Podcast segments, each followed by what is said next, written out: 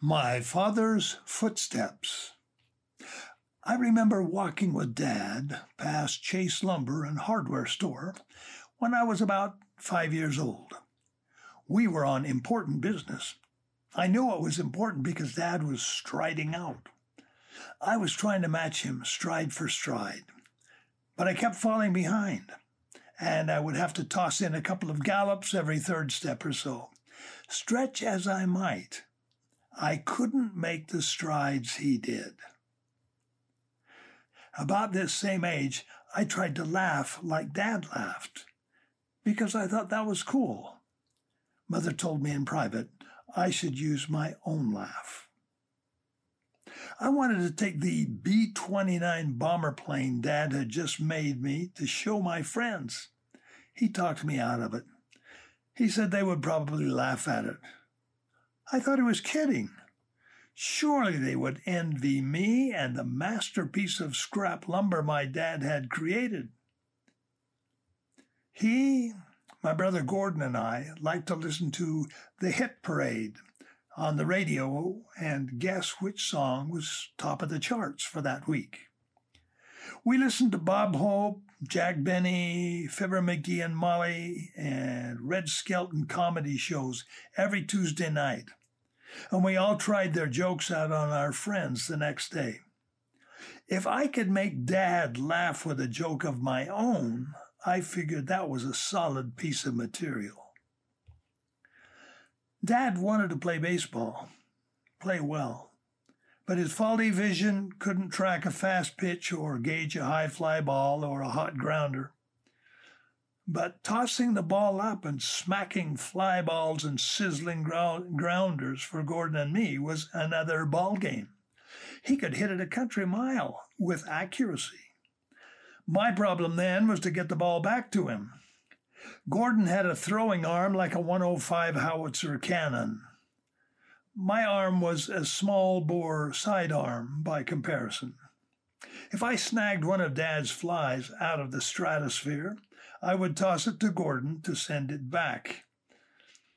I would later be reminded of Gordon when I read encouragement Dale Murphy's father gave to his son. Murphy was an all-star with the Atlanta Braves. As a catcher, part of his job was to pick off runners trying to steal second base. His rifle shot to the second baseman often did this. The only problem was if Murph, as he was called, if Murph aimed a little high, it blew over the second baseman, seemingly headed into or- orbit. His father told him, "Dale, one thing's for sure, they're never going to steal center field on you." They later moved Murphy to center field, where he could pick off runners headed for home. Dad finally found his groove as an athlete, only to discover, as all the great ones do, that fame is fleeting. At a family reunion, the first time he ever rolled a bowling ball, he scattered pins like an All-American. All night, he stunned the veteran rollers among his cousins and their families. Unfortunately, he went back the second night and was king of the gutter. Dad claimed to have few vocational skills, but he had something better, the will to work, and an ability to make friends. In the midst of the Depression, he got a job hauling and stacking one hundred pound sacks of grain. The family of Mister Hermanson, who owned the, the mill, complained that he should have hired one of his relatives who needed a job. He answered them, "They won't work like Fahrenheit does." Dad kept food on our table and a roof over our heads, and his back was never the same after the grain sacks got through with him. Many years later, he retired from Geneva Steel Plant and then found that the life of ease didn't suit him. He got a job digging ditches for the city and outworked men a third of his age. Dad had almost no religious training growing up, but set a different course for us. He and Mom decided we would go to church. He had our family sealed together forever in the temple. He served in numerous church callings, including ward clerk and counselor to the bishop. By love, patience, example, and encouragement, he helped one of our neighbors find his way from daily trips to the booze and pool hall to weekly and more trips to church with his family. Dad stopped by the man's home every Sunday on his way to church to invite his friend and neighbor to join him. The man always said no for years. Then one day, when Dad called by, the neighbor was sitting in his home in a suit and tie and said, "I'll go with you. Thanks for the invitation." The man never looked back.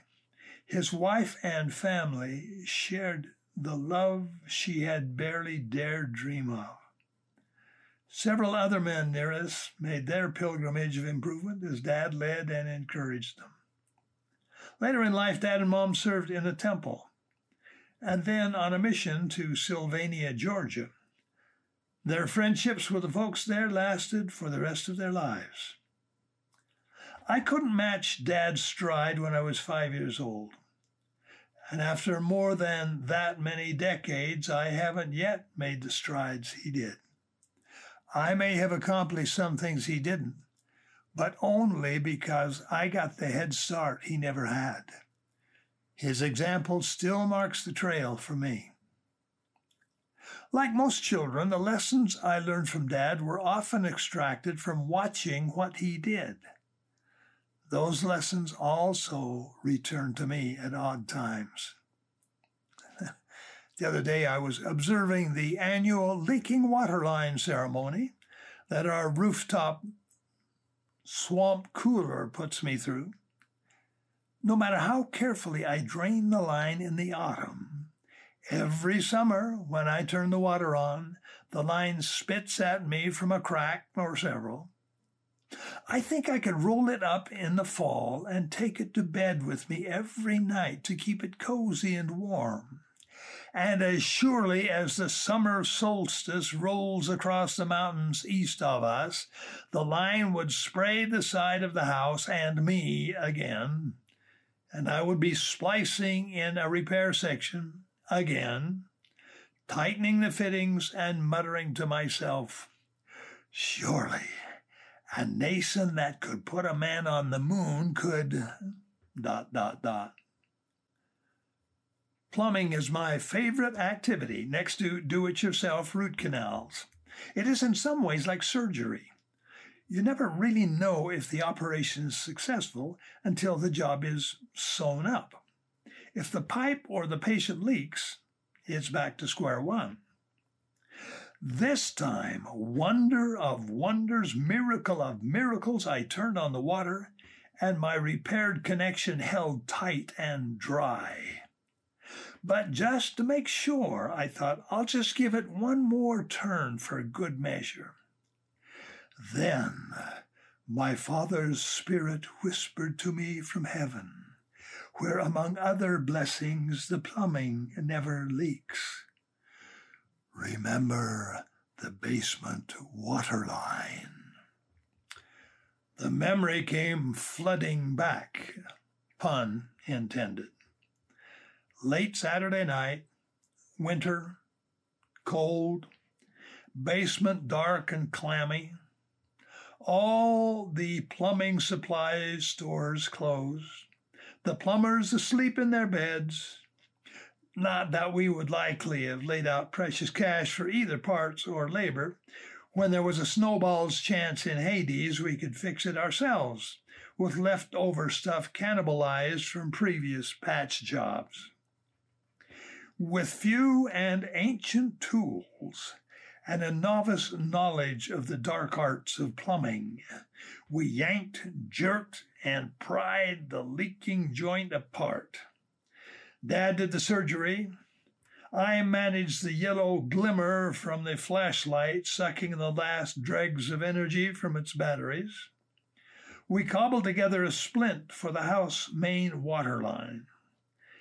Dad warily approached the incoming water valve and gently coaxed it open. I aimed the bucket to catch the inevitable. But no, the gods of plumbing smiled upon us. The connection held. It was not even moist. We were astounded, amazed, and gratified.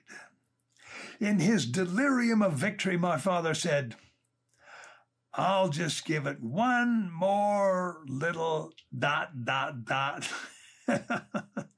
Thread stripped, pipe slipped, joint snapped, and a new geyser was born in the world. Dad ran for the valve, enlarging my vocabulary as he went. I started my Saturday night shower early. I learned a lesson that night without realizing it. When plumbing and or people are under pressure, don't cinch down.